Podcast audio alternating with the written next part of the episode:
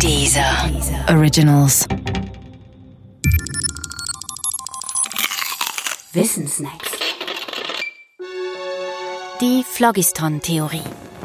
Was geschieht eigentlich, wenn Stoffe verbrennen? Eine gute erste Annäherung wäre wahrscheinlich diese. Brennbare Stoffe enthalten in sich eine Feuersubstanz, die bei der Verbrennung aus ihnen entweicht und die Verbrennung fördert. Diese Substanz nennen wir vorläufig Phlogiston. Mit Hilfe des Phlogistons lassen sich nun nämlich tatsächlich viele Phänomene rund um die Verbrennung erklären. Phänomen 1. Manche Stoffe brennen besser oder fangen eher Feuer als andere. Offenbar ist der Phlogiston-Anteil in ihnen unterschiedlich groß. Oder Phänomen 2. Bei der Verbrennung entweicht das Phlogiston aus dem Stoff. Das erklärt auch, warum das, was übrig bleibt, die Asche, leichter ist als der ursprüngliche Holzscheit. Dem Holzscheit fehlt nach der Verbrennung das Phlogiston. Oder Phänomen 3. Wenn du in einem abgeschlossenen Gefäß eine Kerze anzündest und die dann nach einiger Zeit ausgeht, dann liegt es daran, dass Luft nur in begrenztem Maß Phlogiston aufnehmen kann. Ist die Luft Phlogiston gesättigt, kann kein weiteres Phlogiston aus der Kerze austreten.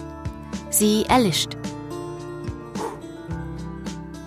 Die Liste dieser Phänomene ließe sich lange, lange fortsetzen. Das begründet auch den Erfolg der Phlogiston-Theorie im 17. und 18. Jahrhundert. Denn diese Theorie gab es wirklich.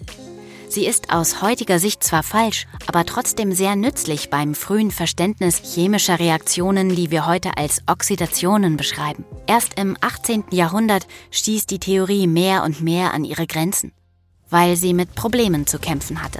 Verbrennt man nämlich Metalle und nicht Holz, dann ist die verbleibende Asche fast immer schwerer als das ursprüngliche Metall. Das geht der Theorie zufolge aber nur, wenn Phlogiston negatives Gewicht hat. Negatives Gewicht?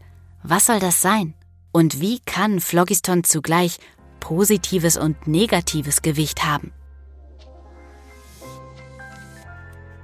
Wie auch immer.